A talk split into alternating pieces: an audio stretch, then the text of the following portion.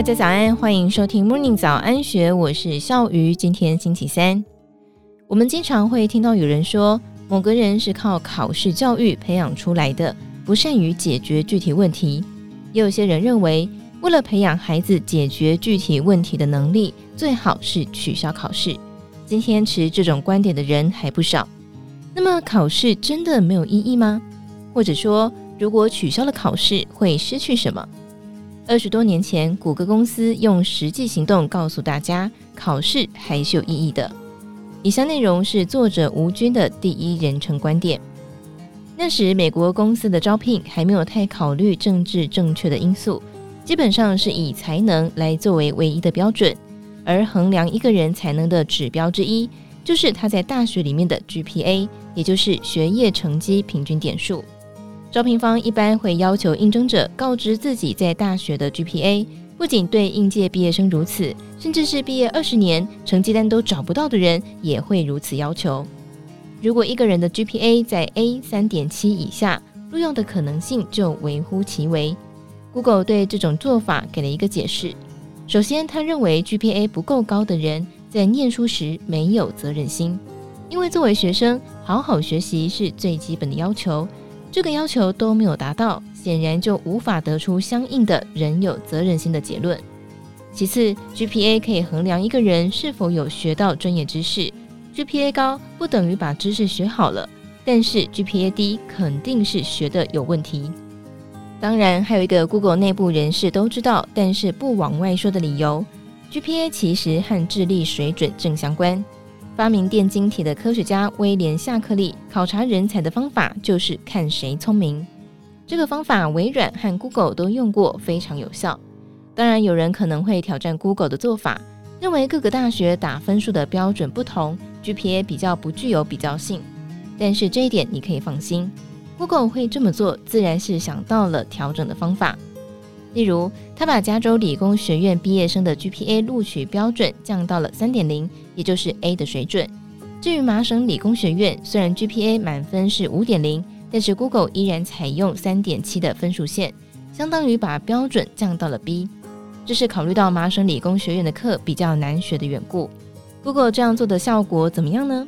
答案是非常好。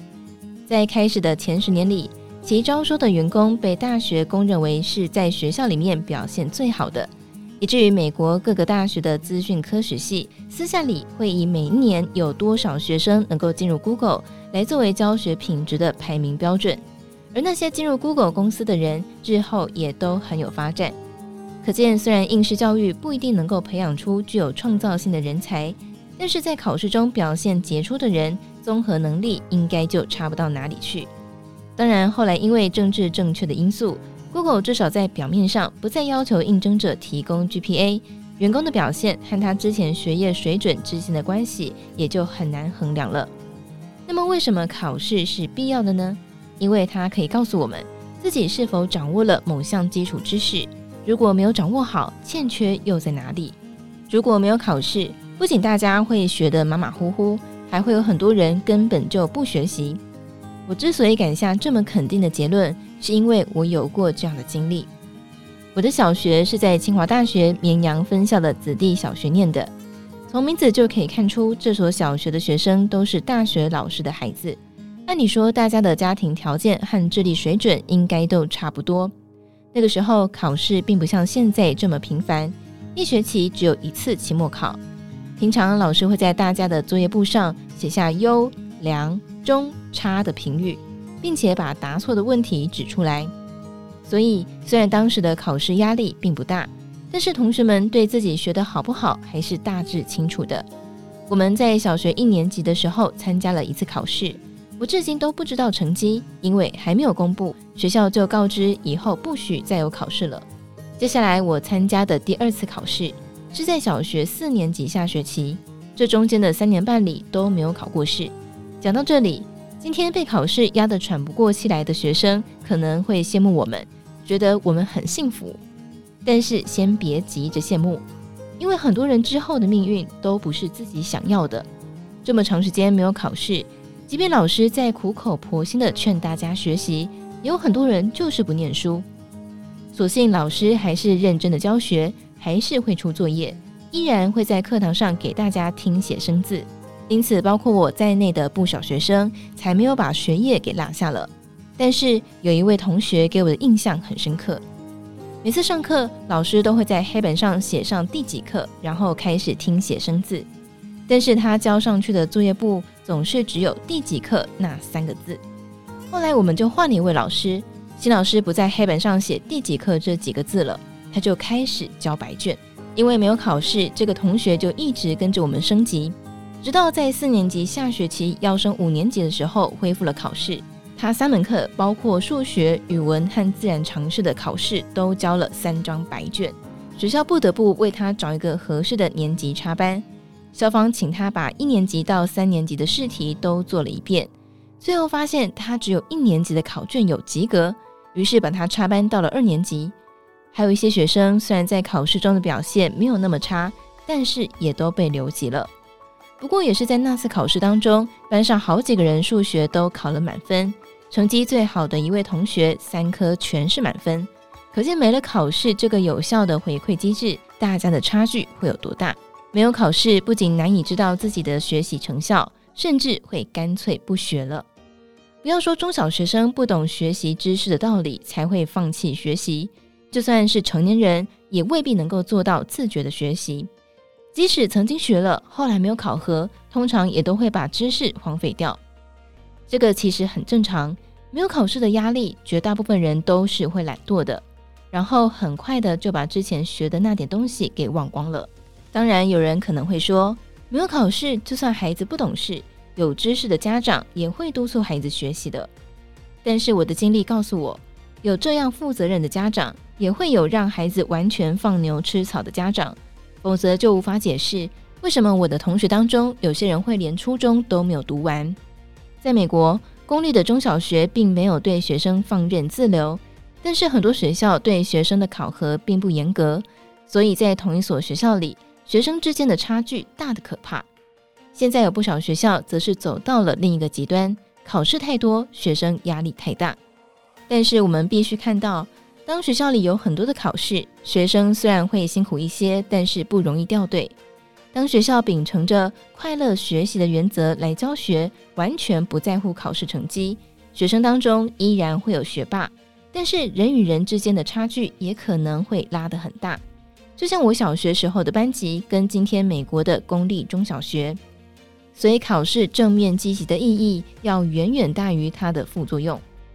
今天人们要面对的考试。不仅有学校里那种笔试和口试，还有单位里面的 KPI 关键绩效指标。在一个单位，如果凡事都是用 KPI 衡量，那么大家都一定是短视的，这个单位也就难以完成具有创造力的工作。但是如果没有 KPI，吃大锅饭就一定会很多人在混日子，情况会变得更加糟糕。我的父母那一代人在四五十岁之前，工作是没有 KPI 的。做得好，做得不好都一样，全靠自觉。结果就是一个单位里认真工作并且能够做出成就的人，基本上连四分之一都不到。我认识的一些叔叔阿姨，当年也都算是超级学霸，否则也无法在那个年代考入清华。但是在他们之中，居然有很多人毕业二十年都没有一项能够拿得出手的科研成果。后来各个大学都对老师发表论文的数量和品质。科研经费的数额、获奖的数量都有了明确的要求，混日子的人便不见了。而这些要求其实就是为他们定制的 KPI。很多人觉得考试让学生失去了创造力，这个也是一种误解。根据我对欧美、日韩和中国的教育界及工业界的了解，考试负担和创新能力并没有直接的关联。过多的考试并不会对创造力产生多大的帮助。没有考试也不会提升创造力。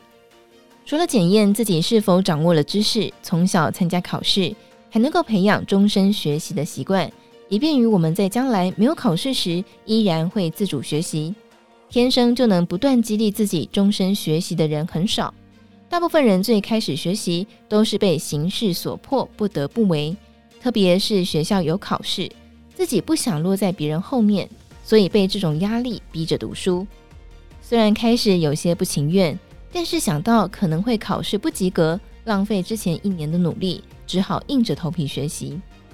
在这个过程中，大部分人都会慢慢的养成主动学习的习惯，以后不仅是学习，做任何事情都会由被动变为主动。